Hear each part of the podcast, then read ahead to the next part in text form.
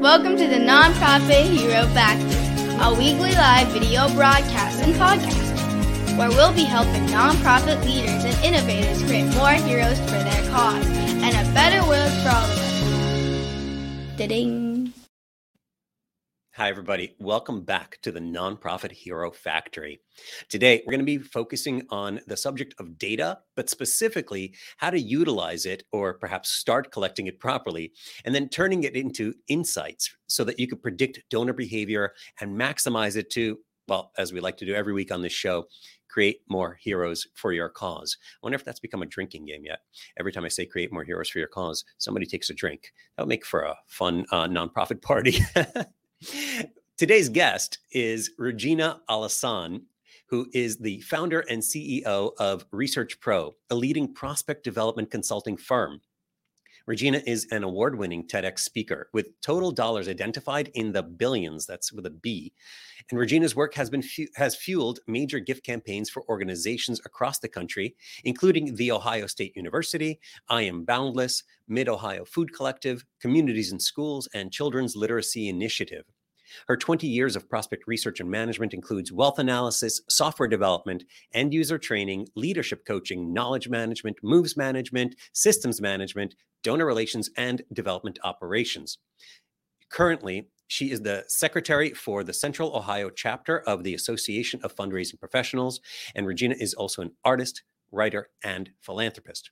She describes her superpower as finding qualified prospects for multi million dollar fundraising campaigns, something that I'm sure we would all like to be better at ourselves. So, with that, let's bring Regina onto the show. Hi, Regina. Hello. Welcome, welcome. Thank you so much for joining me today. Thank you. Thank you for the opportunity. It is absolutely my pleasure to try to extract as much knowledge from you today as we can in the time we have together, because Yes. that's what I love to do. Before we get into that, though, uh, though I read your impressive bio, and I'd love to just hear from you. Though, tell our audience why are you who you are? What's your story? why do, why are you doing this? Why are you the research pro? Yes. So I like many other fundraisers, I fell into fundraising on sort of on accident. Uh, fresh out of college, my first job as a program assistant in the development office uh, at Ohio State. And so just kind of a light bulb moment really revealed like, oh, this is how people change the world. This is why there are names on the buildings on campus.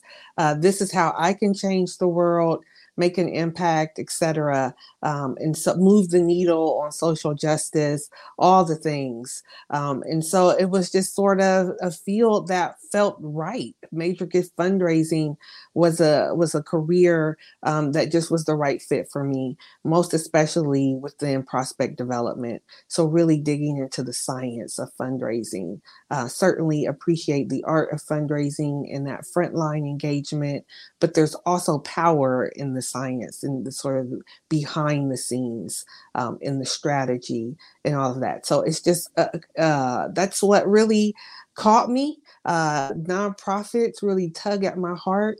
Uh, about four years ago, five years ago now, in 2017, I started my firm Research Pro. Uh, so on my own, decided to launch out on my own, uh, and just have not looked back and really enjoy um, being the CEO. yeah, I uh, sometimes enjoy being the CEO, and sometimes I tell people that I've got the worst boss. He doesn't give me any breaks. Yeah, then that too. Twenty four seven. yes yes yeah. And so along with that i'm also a wife a mom you know all the things and it would i have to say my uh, six year old would probably say that my superpower is slaying the monsters in the closet and you know making the best rice krispies in the world so the best Krispy treats in the world so Awesome. all the hats That's fantastic. You'll have to teach me your uh, monster slaying technique sometime because I got some kids at home who could use a little bit of that myself.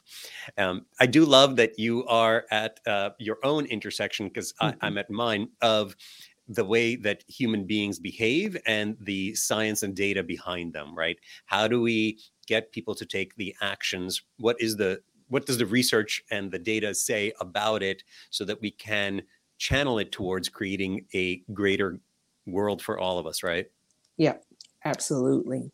So let's look at that. And from your point of view, what is happening in the philanthropy, in the nonprofit space at the moment these days? Mm-hmm. How's it looking? Uh, what we know are, is that people are giving. It's looking good. So certainly some organizations are struggling. Uh, I have colleagues that are sort of questioning, you know, what they what they're doing with their lives, you know, the paths that they've decided to take in the nonprofit world. Uh, but we also know that fundraising and philanthropy is on the rise. Donors are being more generous. Uh, new donors are being more generous. You know, first time donors, etc. Uh, millennials are giving in in interesting ways um, people continue to be generous. That is, you know, what continues, um, and that is what gives me hope. Um, so that's love, always exciting. I love that you're so positive on it because I do know that there's also some negative statistics that came out a couple of years ago that average donations um, per individuals really have gone down while major gifts have gone up to kind of counterbalance it. So overall, fundraising has gone up, but uh, individual uh, donors have kind of declined. I wonder. I'm hoping that new research is coming out soon, actually, that I've been hearing about. That's going to show that it's not as as doom and gloom as as right. people have been making it out to be. I think the pandemic specifically, and please talk to this if, if uh, you've got some more insights. But specifically during the pandemic, more people became more generous because we all felt more like we were in the same boat and we could empathize with others much more so in times of hardship. And so people became more generous at that same time. Do you do you find that that to be the case? Absolutely. And so i i really enjoy the giving usa report and i look forward to that every year. And so that measures and you know provides all sorts of analysis and data about philanthropy in the united states and so according, you know, according to the reports, giving is up. The numbers are up. Individual giving is up. Uh, corporate giving actually is down a bit. Um, and so that I think is a huge uh, cue that we should rely less on those organizational dollars and those grants, et cetera, and really lend our attention and zero our attention on individual giving and prospecting among individual donors. So I I think you've got a great point there. I did have a guest uh, not too long ago talking about corporate giving, and I definitely feel like there's a huge role for that too. Hopefully, now that the economy is moving in better directions, um, that's going to come back up. But we can't rely on any one source no matter what. Right. And a lot of organizations put their eggs in one hypothetical basket. Uh, so I definitely agree with you. We shouldn't be focusing uh, fully on that as well. So, if everything is looking good from a donor perspective, then what's wrong with with the way things are now? Well, there are still some challenges, internal challenges that each organization has, and that we continue to kind of stay in these ruts. And so, the pandemic as challenging and as terrible and you know as chaotic and disastrous as a pandemic uh, pandemic can be uh, it certainly created some opportunities for us to adjust the way that we go about our status quo. Um, but one thing that comes to mind specifically is event-based fundraising. So we had an opportunity really to move away from that and to get creative and innovative but more and more i'm seeing um, organizations shift right back into that big annual event fundraiser you know it's it's safe now etc so they're starting to do that um, and it's just like oh i thought we said i thought we all kind of collectively agreed we were happy to see those go away. Um, so i think there still are some oppor- some things that we're just kind of used to the way that it is whether or not that's the way that we do our outreach, um, whether or not we embrace web based outreach. A lot of organizations are still shying away from that. Online giving is up. Um, it's still a small percentage of all total giving, but it's growing. Um, and so that's an opportunity that organizations still are not, you know, latching onto and grasping and fully utilizing. So I think the opportunity is there. Um, still, we have just about half of all Americans are philanthropic. so that are actually our donors are being counted as donors so that still is a huge population of people that we are missing um, and so i think there's an opportunity to especially with what we've seen as a result of the pandemic there's an opportunity to get really creative and innovative about who we prospect and bringing in new donors so I think it's natural that a lot of organizations are trying to get back to what they've known and what they've done so well, hopefully, for so many years before. I do agree that the world has shifted and there's no full going back, and it might be a mistake to try to go fully back. Uh, so, what then should we be doing instead? And honestly, where does data come into this? Don't yeah. we just keep trying new things and and hopefully raising more money? What should we be doing? Yeah, so all the things that we try, we should be tracking somewhere in a database.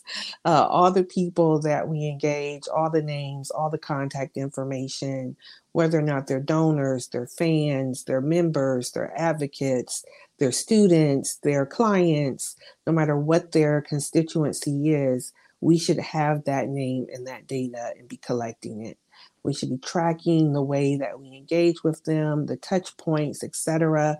All of that so that we can then do some uh, predictive analysis and determine where where do we have the most reach where do we have the most impact who's engaging the most and then we can maximize our effort and our strategy in those directions okay those are some great exciting words i, I want to challenge you to really let's break them down for yeah. our folks.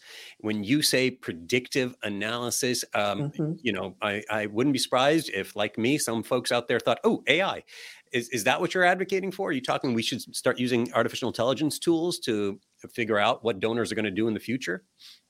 So, to be candid, most organizations are not ready for AI, big AI. Um, most of us are still using, many organizations are using Excel or just one step up from Excel, very um, rudimentary uh, CRMs and uh, databases for our donor databases.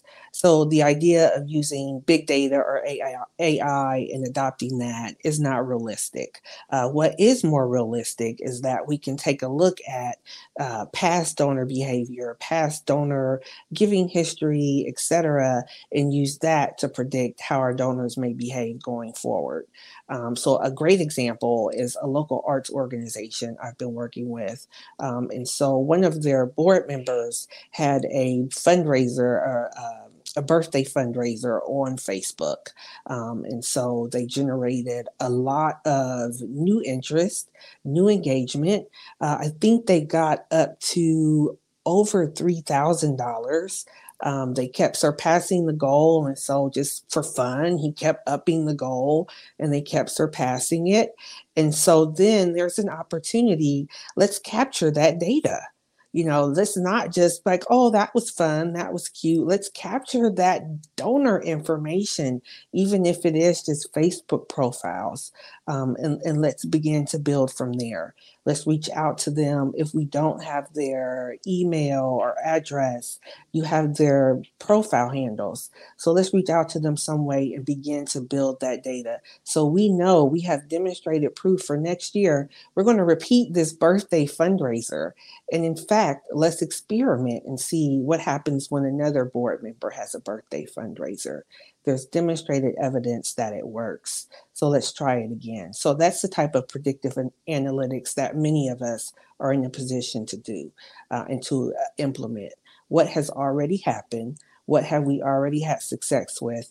Let's repeat that. Or what was a challenge? What didn't quite work the way that we had hoped?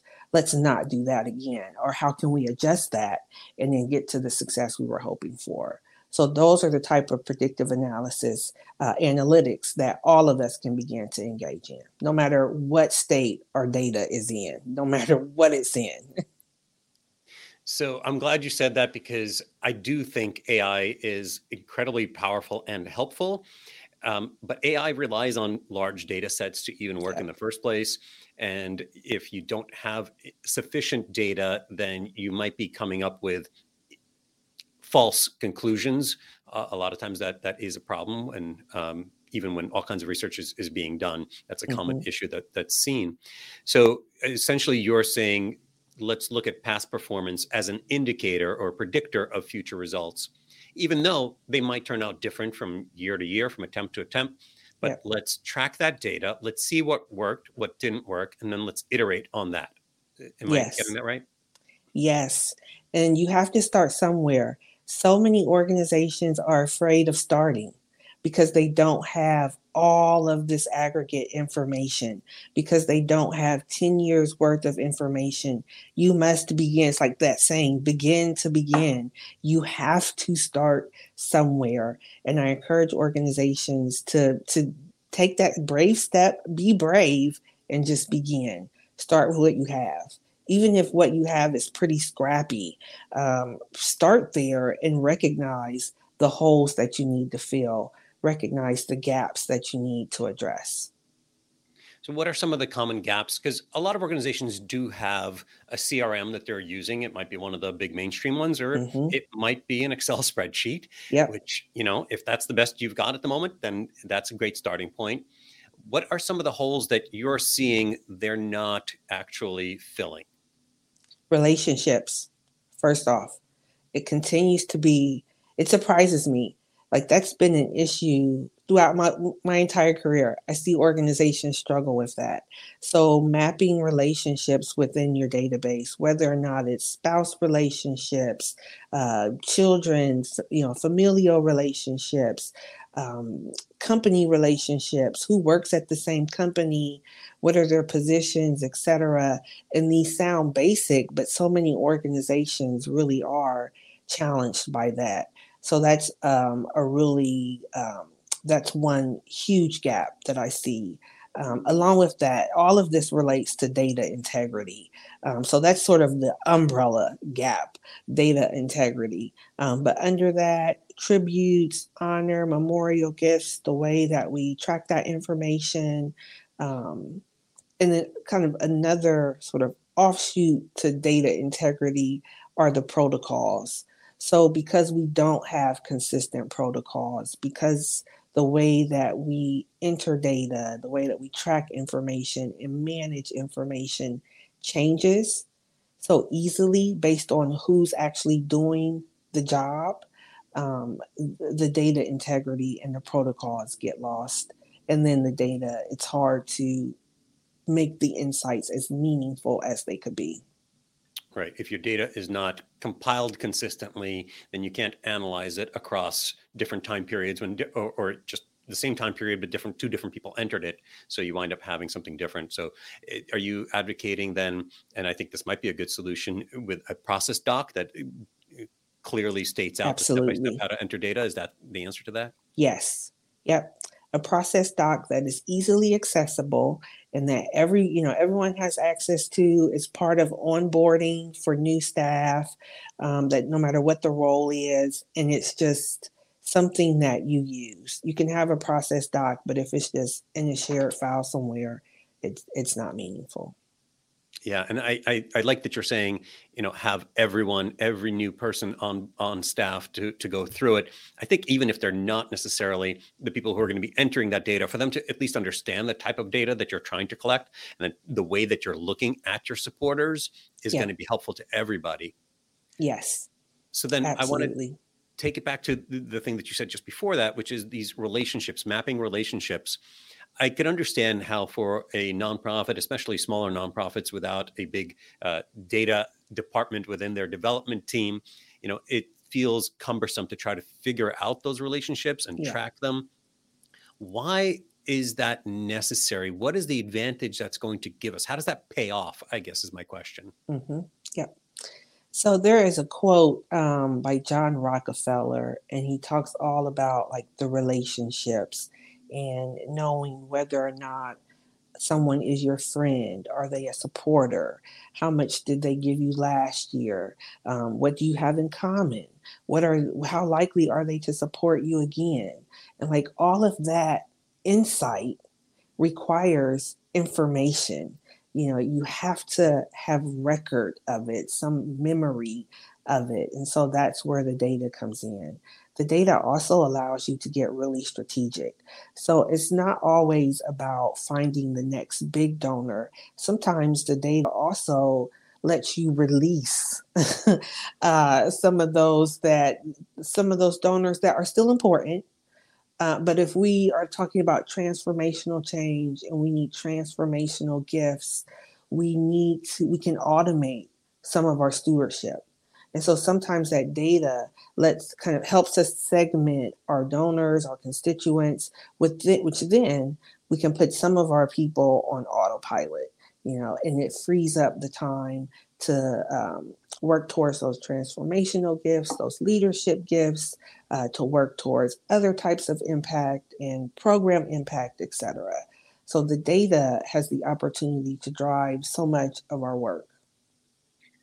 I, I just had someone on recently talking about uh, these onboarding campaigns to set them on autopilot, so, but still with data and with proper uh, usage of these autopilot features, still making them personal, still making them interactive as much as possible, because the relationship shouldn't just be one way, right? It shouldn't just Absolutely. be we're blasting things at you. We are actually also interested in you and really building a relationship in that regard.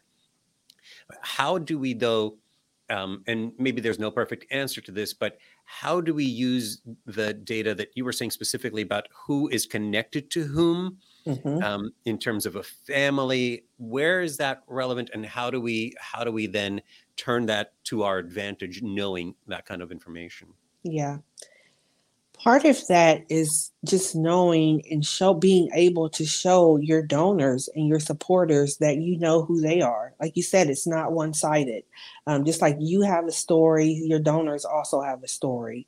And so part of it is showing a respect for their relation for their engagement and the fact that they do have a story and that they do have these relationships that are could be important to both of you um, there's also opportunity to leverage those relationships, especially with board members. Um, obviously, if we're uh, we're looking for like connections on the executive level, um, if depending on your who your what your organization is and you know who who your leadership is um, but there's opportunities to leverage those relationships there's also an opportunity i think to really just sort of widen the base and demonstrate that yes this is a this is a this is an impact this is a mission that is worthy of all of our investment.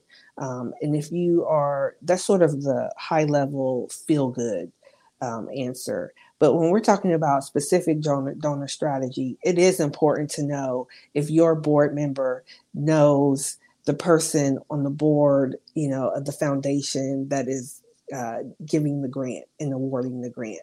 Those are important connections to have. It's important to know do you have do you share LinkedIn connections with other potential funders, etc. Um, it's important to track those so that just again, just so you can have that institutional memory and draw upon it for future support. Very cool. Very cool. Okay, so if we are if we do start let's say uh, we're an organization that isn't tracking all the data that that we need to be um, or isn't doing a great job of stewarding that data in one way or another um, it is a big lift sometimes to get started. What does it look like if we're successful?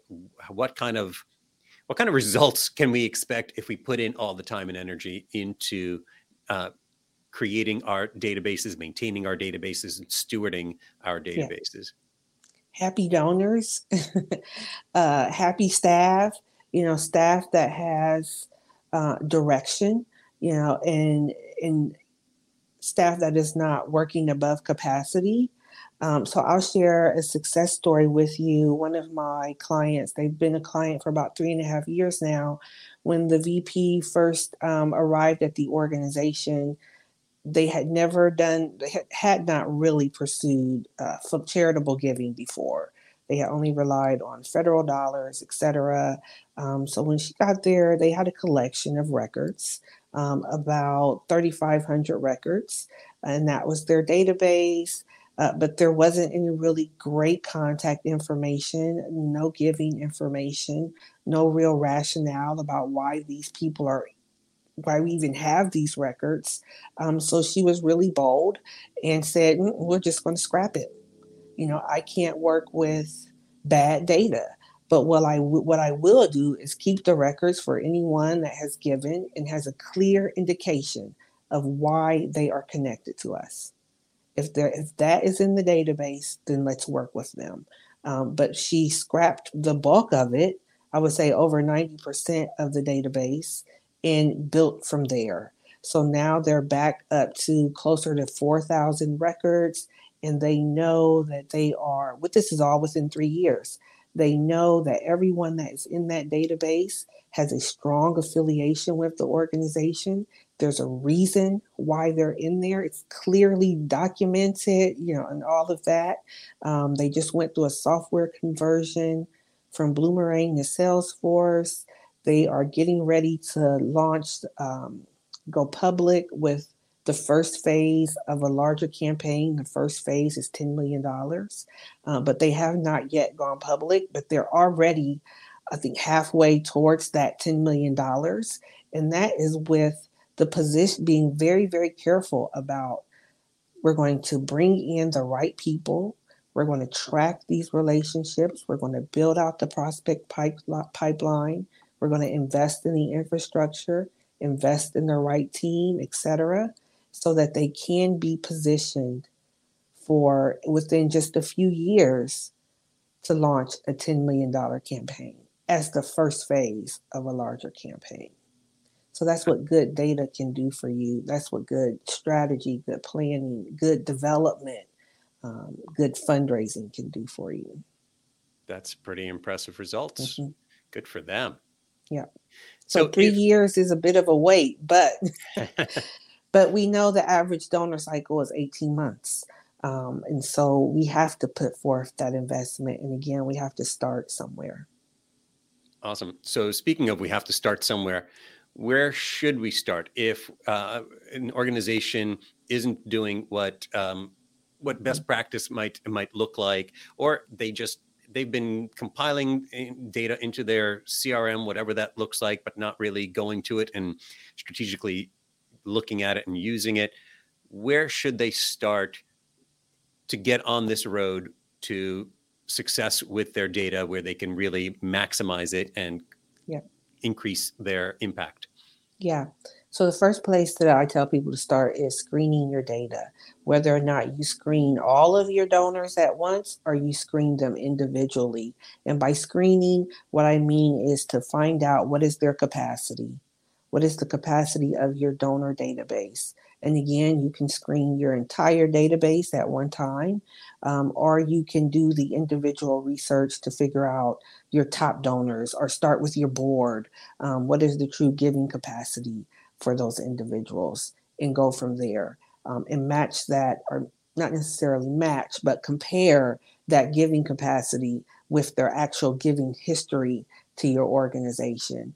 And wherever there are gaps, then we can start to build out some strategy to get people closer to their true capacity. Now, that seems to me almost a little cold. You know, what's their capacity to give, right? Uh, mm-hmm. Uh, it's it's putting a potential dollar amount on a person. What does that actually look like? How do you how do you do that? Uh, how do you quantify that? And then how do you approach talking to somebody about it? Yeah, so the capacity really is internal work. And you don't necessarily tell someone, "Oh, I have figured out what your capacity is." That's that's not the conversation that we're having. Um, this is very internal, so that you can build out a strategy, and it can be cold, to be quite honest. But again, this is not front facing. This is all internal, um, and so what that it is a bit cold but it also allows you to create donor segments and donor buckets. And so if you determine that um, a particular donor only has capacity for $10,000, well, then there's no reason to try to solicit them or cultivate them for a $100,000 gift. Um, or if you may get a surprise that, oh, here's someone that really has a $50,000 capacity, but they've only given us $20. Uh, well, why is that? Maybe we should have a conversation with this person, or let's try to engage them so that there we make space for a conversation. Uh, and so those are the opportunities, those are the gaps that we're looking for and having the capacity will allow us to do that. It's we it's, it's a little cold, yes, but it's very internal. It, this is the science behind it, um, and this is a necessary step to build out strategy. So I think uh, even as I'm listening to you talk about it, I I think it actually can be a not cold, but the kind of the opposite of it, which is is warming things up. You want to know as much as you can about the folks that you're speaking to.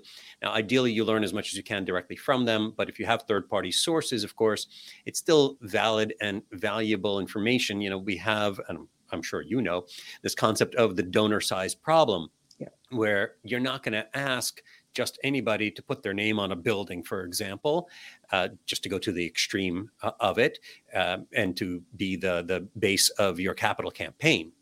But if you don't know who those folks are that you can approach, then you might just be throwing it out at everybody and turning people off. Unfortunately, we lost connection with Regina just as we were trying to wrap up the episode there and ask her for some resources, but I was able to get them from her. We were just talking about uh, screening your donors and being able to identify whom you can approach for different types of campaigns. You don't want to approach folks uh, with a very limited budget and ask them for a whole lot of money. It'll be actually insensitive.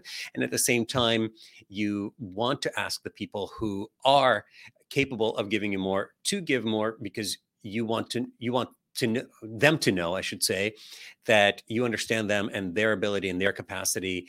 And it's not necessarily cold to then say, Hey, I know you care about these things, and I believe that you could really take us much further. And we've got opportunities specifically for someone like yourself. Uh, so I had asked Regina what resources she recommends, and specifically for screening, Regina recommended the iWave free screening tool. So I'm going to link to this in the show notes where you could go to uh, iWave and screen up to 200 of your donor records to really see what their capacity is and extract whatever data you can. It's a easy and cheap way because for free you could do this to get some information about some of your folks. Dip your toe into these waters if you haven't been already doing this. The other uh, resource that she recommended was actually The Philanthropy Revolution by Lisa Greer, who we have had on the show. I'm going to link to that podcast episode as well. I love Lisa and the way that she talks about herself being a philanthropist and how we need to change the way that we talk to people, including deeper pocketed philanthropists like herself, to treat them more as human beings and develop these relationships rather than as just uh, cold data points or sources of money like ATMs, which I think is a very important mission that she's on there. And you can follow Regina and get to know her more by following her at at the ResearchPRO. And she does offer an intro call for nonprofits who are looking for donors, whether they're high end donors or just ways to maximize their, uh, your current database. And I will link to her Calendly, where you can just go ahead and book a slot with her as well in the show notes. Thank you, everybody, for joining us. Thank you, Regina, for being on the show today and uh, talking about all these important things in terms of using your donor data, really developing relationships based on data as a whole we will hopefully have more from Regina in the coming episodes because I would actually really love to talk to her about how to screen donors and how to find those big or bigger uh, donor prospects, the bigger philanthropists. But that's a conversation for another time. If you've enjoyed this episode, please do share it with your friends. Please do leave us a review on iTunes, on Spotify, on YouTube, or wherever you find this content so that you could help us help more people create more heroes for their cause. Thank you, everybody. We'll see you next week. Thank you all for watching and listening to the Nonprofit Hero Factory.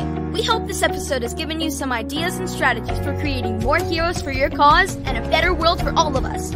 Please be sure to subscribe to this show on YouTube, Facebook, iTunes, Spotify, or your favorite podcast platform. And let us know what you think by leaving a review.